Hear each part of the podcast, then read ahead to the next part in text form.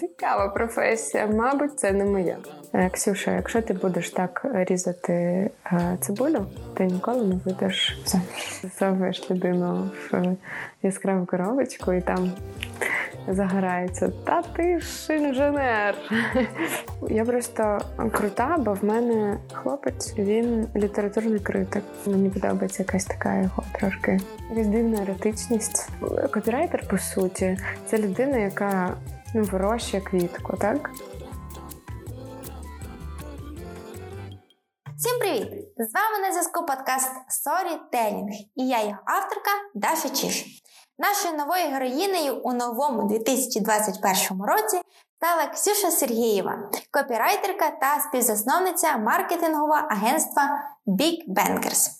Ксюша розповіла про свій шлях у копірайтингу, улюблені проекти і відкриття агенції. А ще вона поділилася крутими книгами та своїми роздумами на тему ментального здоров'я. Якщо зараз вам потрібно отримати пораду або підтримку, то слова Ксенії вам точно підуть на користь, бо іноді втрачати сенс це цілком нормально.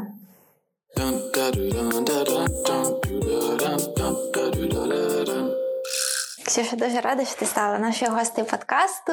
Розкажи, е, з чого почався твій шлях копірайтера, і чи завжди ти мріяла стати копірайтером? Цікаве питання, і, е, до речі, я ніколи на нього не відповідала. Мені здається.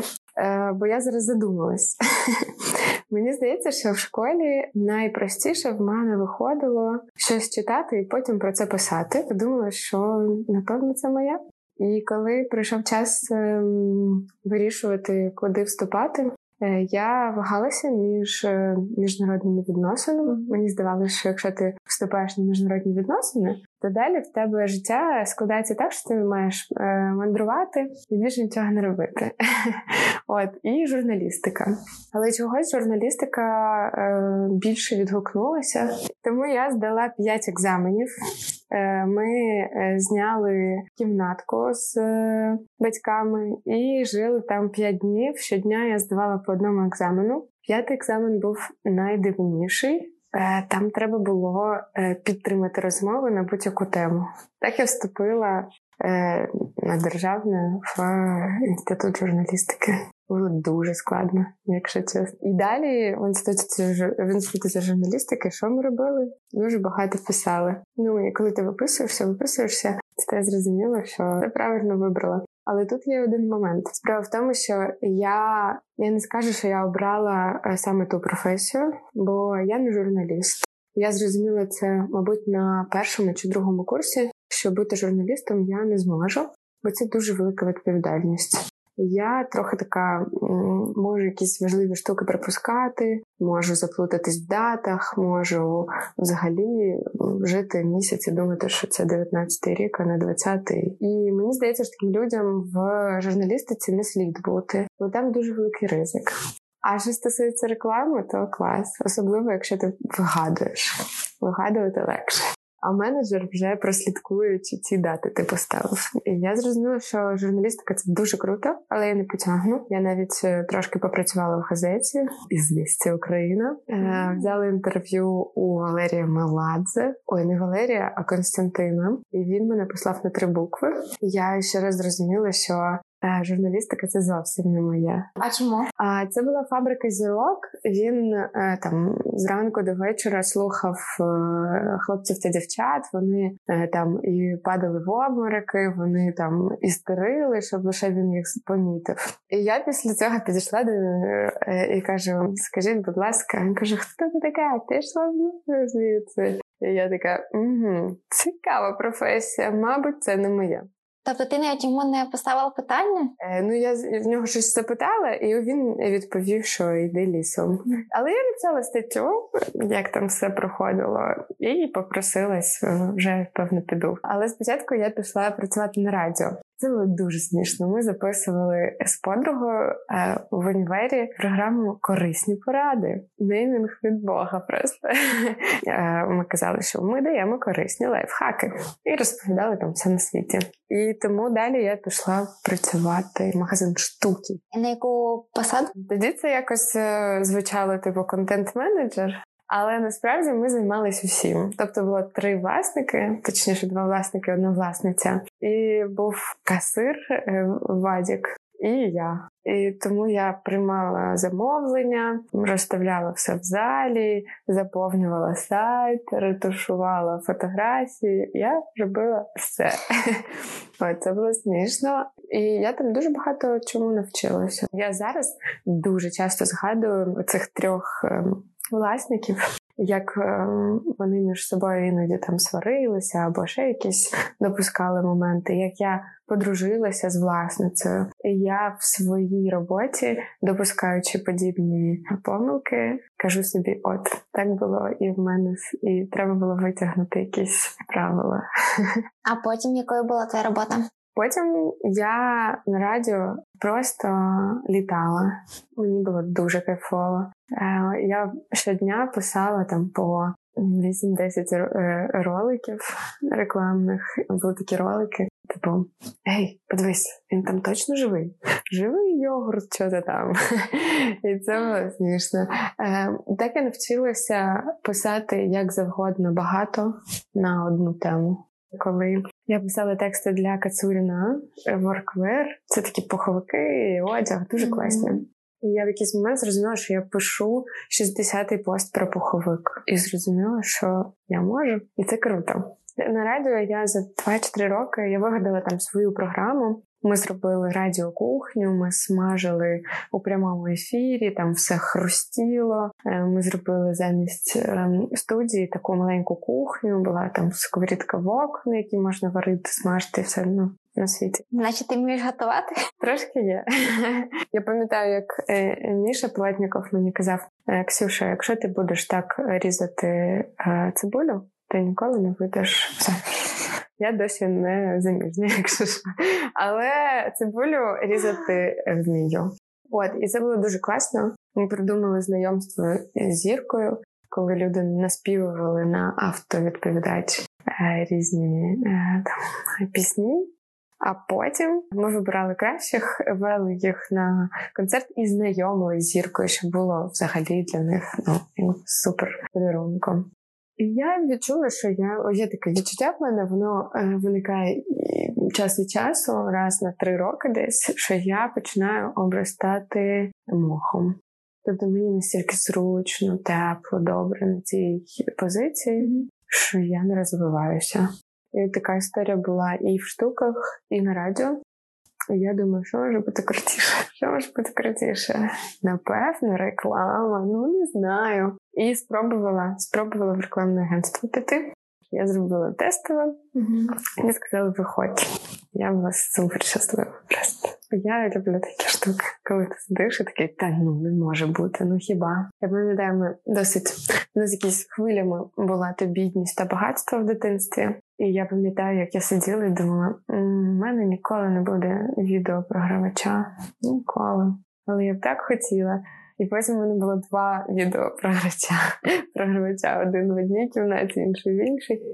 Тобто ти любиш такі контрасти і е, вірити у те, що неможливе стає реальністю? Навіть самі собі показувати, що це можливо. Наприклад, як, якби мене хтось зустрів от в школі і сказав: Хочеш знати, що ти будеш робити в 30? І щоб я відповіла, і щоб мені показали, як би я відреагувала. Мені здається, я б е, сказала клас. Але я собі уявляла, що в 30 я на такою жіночкою у мене буде купа дітей, якийсь заміський будинок, певно.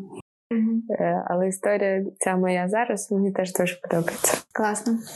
Розкажи про свій досвід роботи в агенції е, рекламній, а потім чому ти вирішила все-таки піти і відкрити своє власне агентство? О, це цікава історія. Я сподіваюся. Справа в тому, що я попрацювала в одному агентстві, потім відчула оцей мох. Така думаю, хочу ще вище. Пішла в трошки таке більше агентство, е, агенцію е, серйознішу. Попрацювали там, і в якийсь момент я побачила, виставляли рахунок е, клієнту. Mm-hmm. А я в той момент вела біля 13 проєктів. Якось ми е, виписали усі, які є на цей момент. Нарахували 13 проєктів. І один із таких проєктів я побачила просто кости. Я побачила, скільки коштує моя година для для клієнта і наскільки це розходиться з моєю зарплатньою. Тебе недооцінюють. Та наче оцінювали. Мені здається, що я отримувала найбільше тоді в агенції. Mm-hmm. Ну, як е, серед е, тих, хто на такому ж е, рівні працює. Але я подумала, як так? Може, я зможу? І мені дуже вдало зустрівся е, Кирил Солига е, і сказав: Ксюха, давай спробуємо своє відкрити. І я така, та ні, та як це? Ну, в мене є щомісяця зарплатня. А за що я буду платити за хату? Що я буду робити? Що я буду їсти? А якщо не буде проєктів, що робити?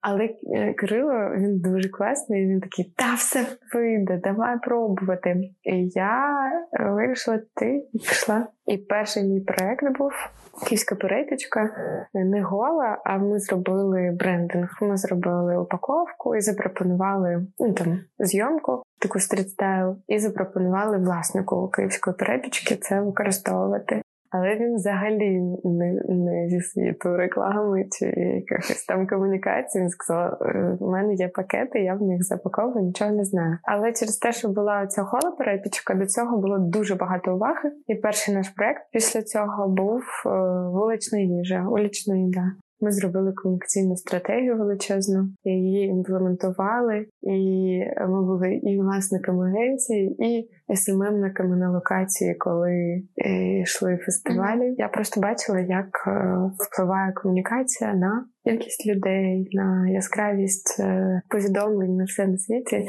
Зрозуміло, що у нас здається виходить.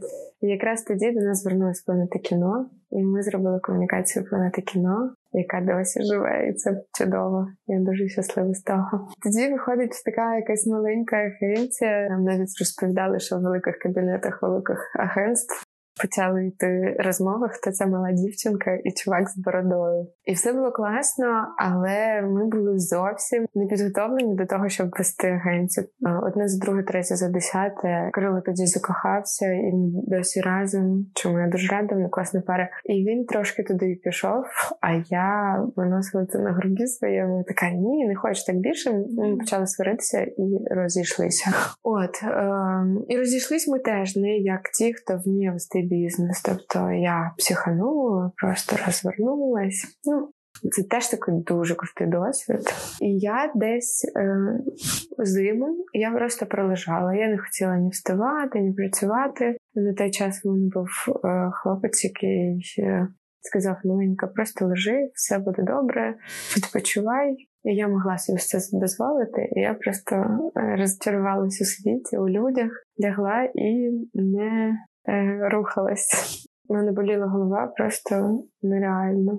Це страшно було. І час від часу я зустрічалася зі своїми цими знайомими з вуличної їжі, і мене туди покликали Христина і Іра. І ми іноді з ними розмовляли. І десь під березень е, вони знайшли діму, який взагалі золото, мені здається, витримувати нас трьох. І вони всі втрьох мені запропонували, типу, відкрити агенцію. Я сказала: я більше відкривати ніяких агенцій не буду ніколи в житті. Е, якщо хочете, я вам можу допомогти. От кажіть, що треба, я вам зроблю фрілансер, будь ласка. А так ні. Вони кажуть, ну добре, тоді просто вигадай для нас ім'я.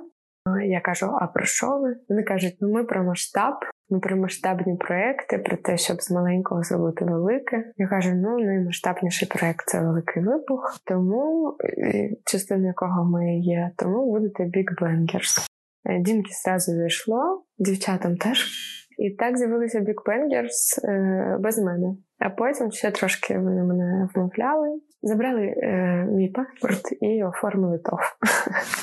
От. Е, так ми відкрили агенцію. Тут фу другий рік іде. Ми зробили е, комунікаційну стратегію для ЦВК. Ми ведемо дуже великий бренд, називається Байдера. Це алкогольні бренди. А зараз е, ведемо сіті Coffee гід, і книга вийшла класна. Треба було подумати принести тобі одну. Це такий кавовий гід України, е, де просто всі класні кав'ярні є. І ми вирішили, що мало е, зробити просто гід. І вирішили зробити ще й кавову премію. Зробили кавову премію зерно, нагородили усіх такими преміями, які зробили зробив Денис Грищенко uh-huh. із Одеси. дуже крутий скульптор, просто нереальний. І ми ці зерна роздали там Yellow Place, в тишину, е, в такаву. Вони всі стоять там. Е, усіх за різне. Класно. А мені цікаво дізнатися е, в ті періоди, коли ти відчувала таку повну депресію, напевно, занепад сил і так далі. Я думаю, що багато в кого бувають такі моменти, коли ми е, втрачаємо якийсь сенс в нашому житті і не знаємо, куди рухатися далі. Е, що тебе якби підтримало, друзі твої? Чи е, що тобі повернуло цю віру в себе і в те, що ти можеш mm-hmm. розвиватися і рухатися далі? Ем, перше, що хочу сказати, і це дуже важливо мені зараз донести. Просто е, декілька моїх друзів е, страждали депресією, і це взагалі така історія, яка на все життя. Я хочу, щоб щоб ми з вами, коли в нас просто бувають періоди смутку, розчарування, е, не не плутали це з депресією і не занижували те страшне насправді, що стається з людьми. Я би хотіла, щоб слово депресія воно стало таким менш розхожим, чи як сказати краще. А історії з тим, що життя втрачає сенс, е, стаються з усіма. І дуже важливо в цей момент пам'ятати, що це нормально. Це окей, іноді втрачати сенс, бо людина не може вигадати собі в 12 років якийсь сенс е, і, і взагалі якесь е, світобуття, якусь конструкцію світобуття, йти за нею і казати з 12 років до 90, що отак все працює. Ми завжди задаємо собі питання, що я взагалі тут роблю, як взагалі це все влаштовано, що в кінці, коли буде супергра. Важливо в цей момент не е, розраховувати лише друзів, на кохану людину, на не знаю, батьків, когось, напевно, на їжу. Ну, не варто розраховувати лише на це. Я єдина. Е, цей світ він дуже він як сипучі піски. В ньому немає нічого, що можна було б сказати. Оце так. І воно так буде завжди. Типу, хтось мене любить, і так буде завжди. Так не буде завжди. Взагалі не буде. Може бути, і це круто, але може і не бути, і скоріш за все. Єдина штука, на яку ми можемо взагалі покластися в житті, це ми самі. І дуже важливо зробити з себе оцю опору. Спочатку це буде якась гілочка, потім це буде якась палка, е, потім не знаю, що може це бути якийсь е, вже такий дуб, а потім і прям серйозна опора. Так що е, навіть коли я лежала зиму, ту страшну зиму, коли я просто лежала, я все одно е, була впевнена, що я, наприклад, не почну робити погано людям, наприклад. Ну, бо це не не моє. Таких штук для себе треба е, визначити кілька, і тоді в цьому світі, який міняється, будуть якісь точки е, чекінгу, трошки збивати це мислення. Типу, я хороша, всі погані, все погано. І люди різні. Дуже. І, до речі, всі люди різні. Це основний е, сенс історії із фемінізмом. Мені дуже шкода, що його плутають. Е, і дуже шкода, що його називають що жінки посходили з розуму, е, в них не не сталося любові, і тому вони е, відстоюють якісь свої незрозумілі права. Насправді, фемінізм це про те, що ми всі різні. Я знаю дуже емпатичних, е, ніжних, прекрасних е, чоловіків. Вони не перестають бути чоловіками від цього. Я знаю дуже дуже багато, до речі, дуже багато сильних жінок. І я не скажу, що це їх робить щасливими, чи це їх прям відзеркалення особистості.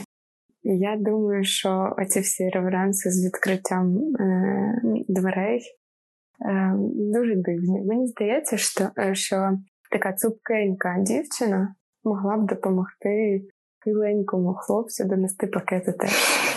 У тебе є е, бренд футболок oh.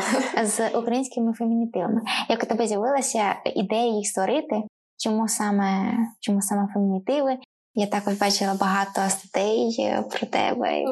Це якийсь був, якщо спитають, е, чи колись я прокидалася з відчуттям, що я типу знаменита, типу знаменита, то напевно це той період, коли е, я просто почала заробляти в агентстві з Кирилом.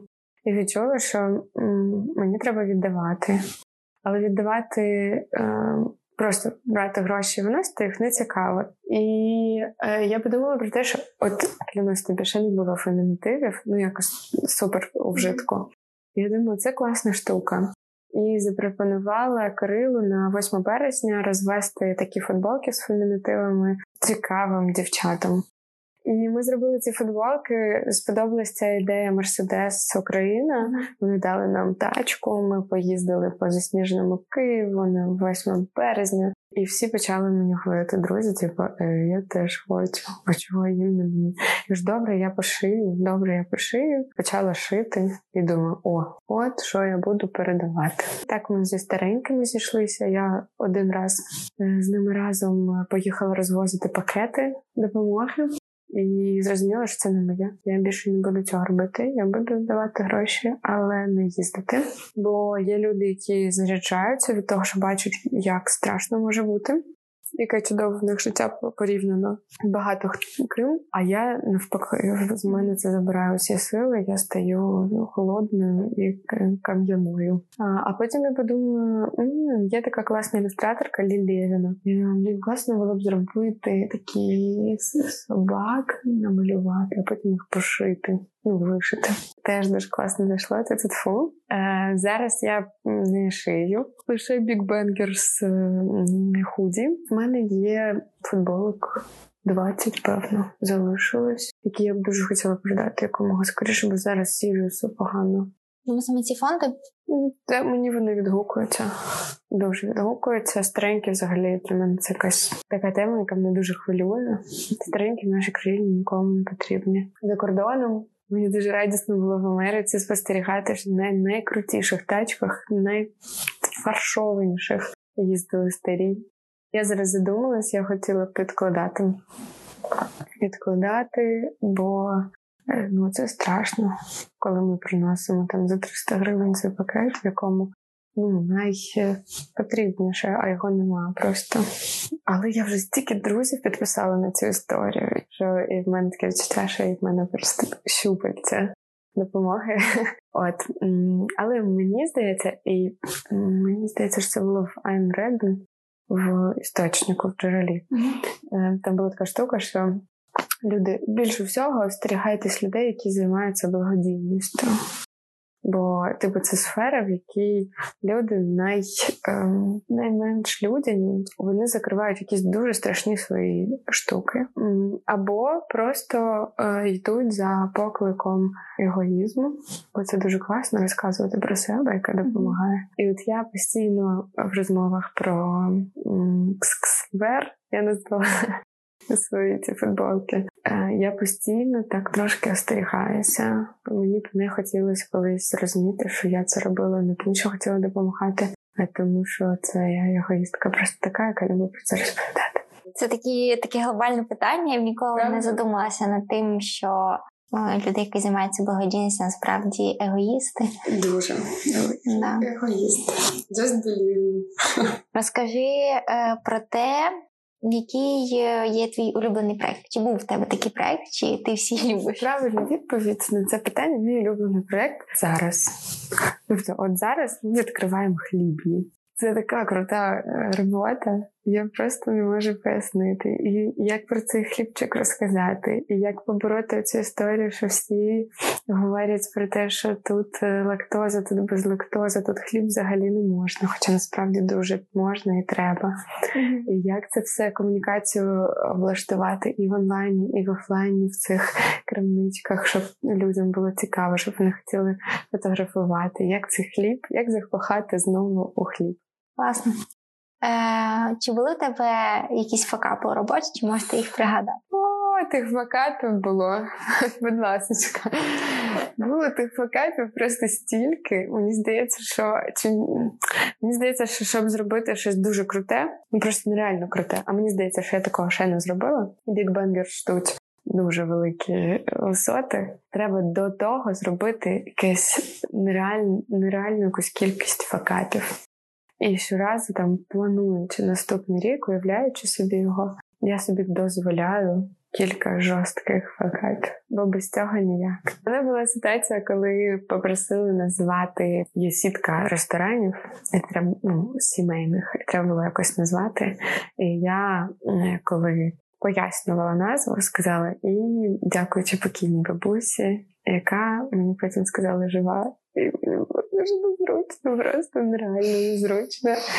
От ем, були часто історії з тим, що дуже багато таких штук на зйомках. Ми коли знімаємо, це завжди щось, щось цікаве. Неможливо все продумати. Я пам'ятаю, як ми знімали для вуличної їжі пиво. Ем, у фудпоєрі таке робили пиво, прив'язували до нього те, що краще смакує з ним. І це пиво ну, через три хвилини просто вже пінки ніякої не було. І я там пальцями цю фільму збивала. Ну, взагалі, зйомки це один факап, а в кінці виходить лялечка. Якось mm-hmm. так. Можна сказати, що факапи приносять дуже багато. От, наприклад, ми запланували величезний кавовий фестиваль, шторм назвали його, бо до біса кавові хвилі там буде все. І можеш собі три в одному взяти, і Макдональдс, і найкращі берлінські кав'ярні тобі знаєш кав. Все, все, що стосується кави, там буде. Ми запланували це на травень минулого року. І, звісно, це не сталося. Ми про це розповіли усім. Ми зібрали усіх кавових людей на таку конференцію, на якій розбирали, що там має бути. І про цей фестиваль більше говорили, так само багато говорили, як якби ми його зробили. Mm-hmm. Ну тобто, факап, те, що він не відбувся, факап. Але через це ми зробили частину цього фестивалю. Ми зробили е, The Conference конференцію кавову, як виявилось, першу міжнародну кавову конференцію. І там просто результати, просто якісь космічні. І от ми плануємо другу The Conference. Тому я дуже кращі проекти проходять. От вони стаються зараз. Бо друга The Conference буде ще крутіша. Ну там теми просто навіть людині, яка не продає каву, чи навіть не п'є її так часто, як я, наприклад, буде дуже цікаво. А я думала, чому що ти е, кавоманка. Я кавоманка, я скажу, що це прям серйозна залежність. Я правда залежна. Тобто я зараз е, на дієті, мені взагалі не можна каву, але я не можу без кави. Ми попрацюємо з цим. Порадь е, нашим слухачам, де найсмачніша кава у місті. Дивлячись, що вам подобається. Мені подобається дуже різна кава. Якщо ви хочете е, каву, в якій ви відчуєте е, якісь е, абрикоси, малини, то я б радила Taste Blend. От от з'явився такий бренд кави. Дуже смачний. Ми зробили для них упаковку, і зараз ми п'ємо їх каву. Не тому, що це нам mm-hmm. подарунок, а тому що це дуже смачно. Е, Якщо казати говорити про кав'ярні, мені мені подобається фільтр.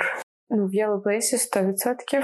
Е, Мені подобається в Такаві взагалі оцей період, коли був е, з Кирилом, у нас було агентство, mm-hmm. взагалі була якась період такава. Там відкрилась такава, і ми зняли офіс. І ми просто разом розвивалися умовно. One Love Espresso Bar. Я дуже люблю забігти в ЦУМ, там по дорозі додому і хильнути.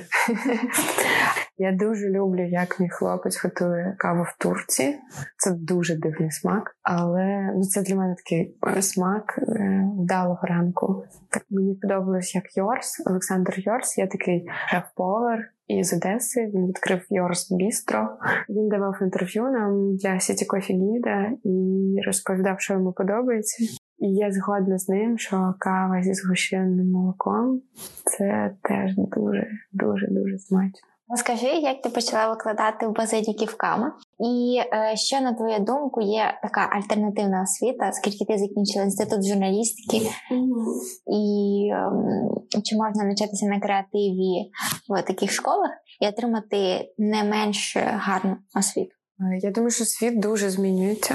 Одна зі змін е, це те, що, наприклад, я зараз скоріше візьму на роботу людину з базіліка, чи з ками, чи з прожектора, аніж ту, що закінчила профільний вуз. Зараз час не чотирьох років вивчання чого-небудь. Мені здається, що е, взагалі система має бути іншою. Ти маєш е, випуститися зі школи, і мені здається, трошки раніше, е, понавчатися якимось е, штукам одразу їх спробувати попрацювати, і десь до 30 до 40 вирішити, на кого ти хочеш вивчитися. 16 років. Як можна вирішити, ким ти хочеш бути? І 4 роки потрібно вибрати, а то і 5 і 6 витратити на те, щоб слухати не завжди те, що тобі треба. Мені дуже пощастило. Я трошечки близько потрапила туди, з чим далі працюю. Але е, знову ж таки, як і в маятнику, тут є інша сторона. Мені хотілося, щоб студенти е, не сприймали те, що вони, наприклад, там обрали цей курс його відходили, як те, що по суті вони все зробили. Є така що зараз штука, вона називається, я її називаю білі ходаки. Це люди, які ходять по лекціям, ходять, а нічого в житті не стається, а ходять і ходять. І ще мені дуже хотілося, щоб без романтизму е, відносились люди до того, що їм подобається. Ну, не йде тобі вигадувати чи писати, то й не треба. Думаю, що перший це зробив прожектор.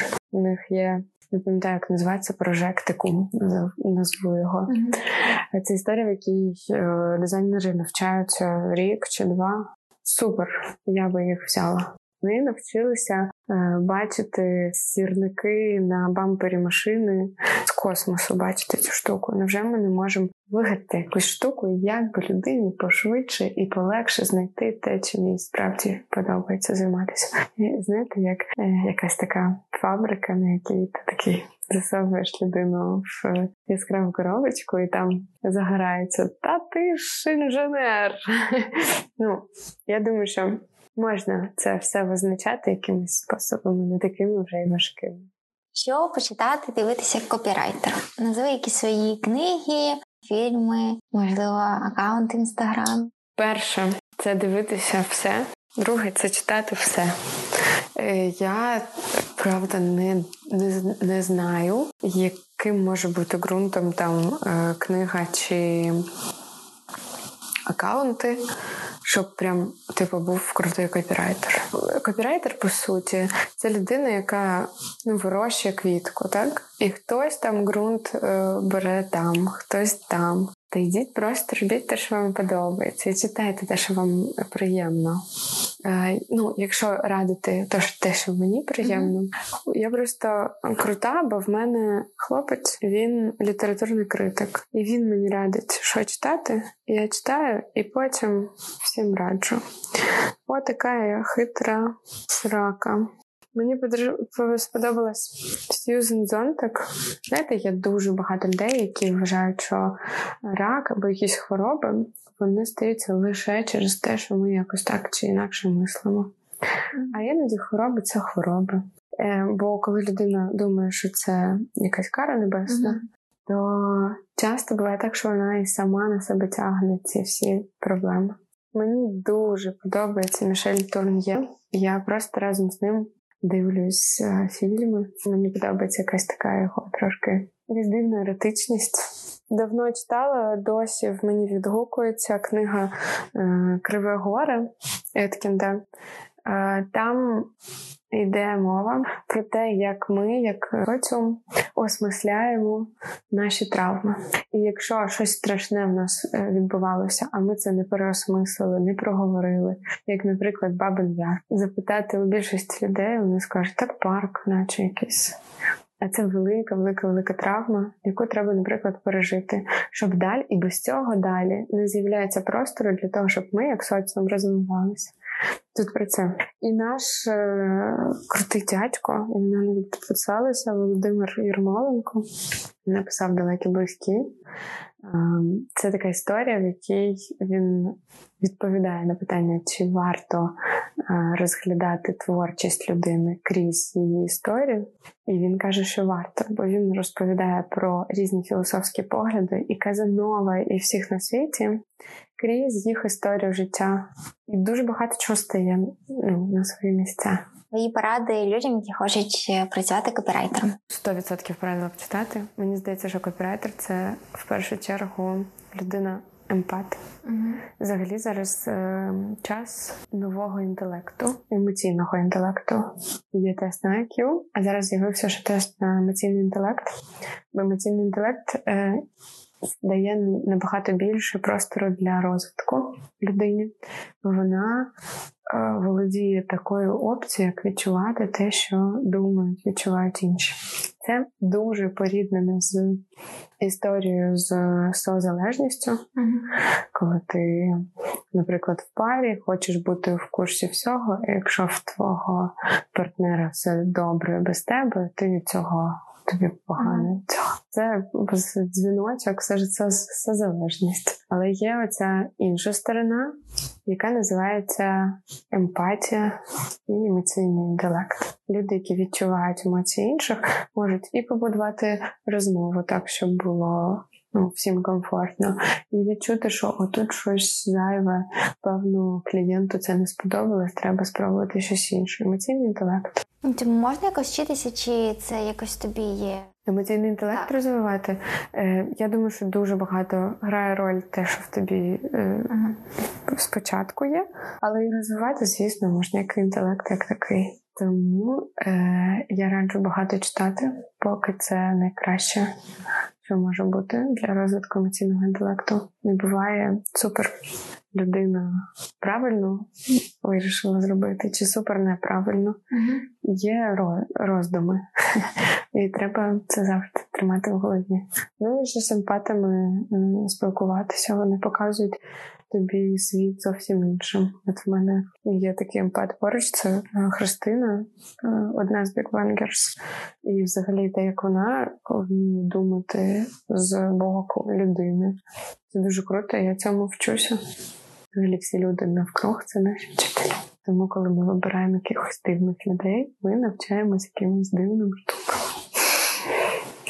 Е, я думаю, що нашим слухачам буде дуже цікаво тебе послухати. Заснули там всі 100%. І вони багато чого відкриють для себе багато різних інсайтів.